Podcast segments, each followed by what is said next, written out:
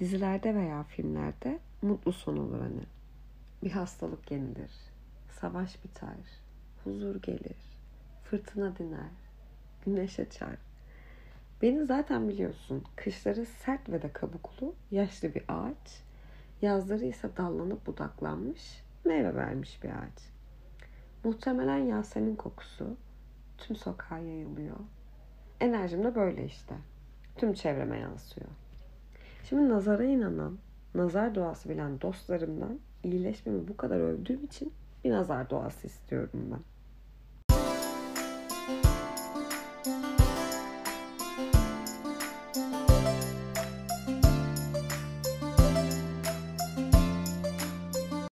Evet ne diyorduk?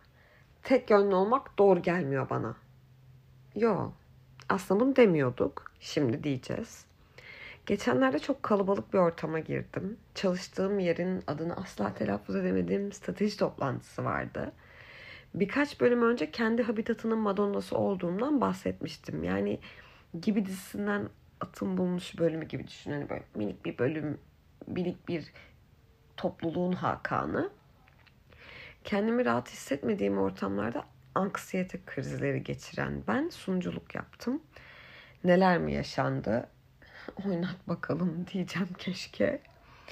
Kekeledim, yazdığım şakaları buz gibi söyledim, hafif tırstım, biraz utandım derken gecenin sonu üç cinli ortada göbek atmayla bitti. Şimdi dönelim asıl başla.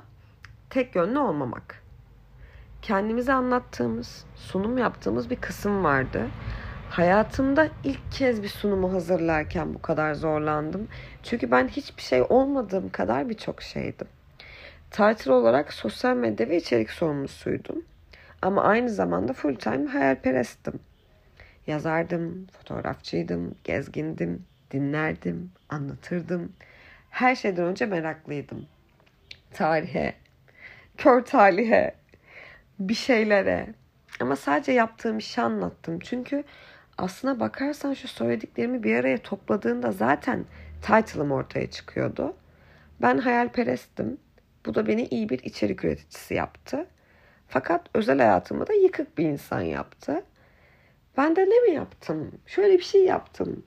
O pembe panjurlu eve sadece sattığımız ve eğitimini verdiğimiz yazılımlarda çizmeye başladım. Yani o hayali iş yaptım ve tekrardan gülmeye başladım.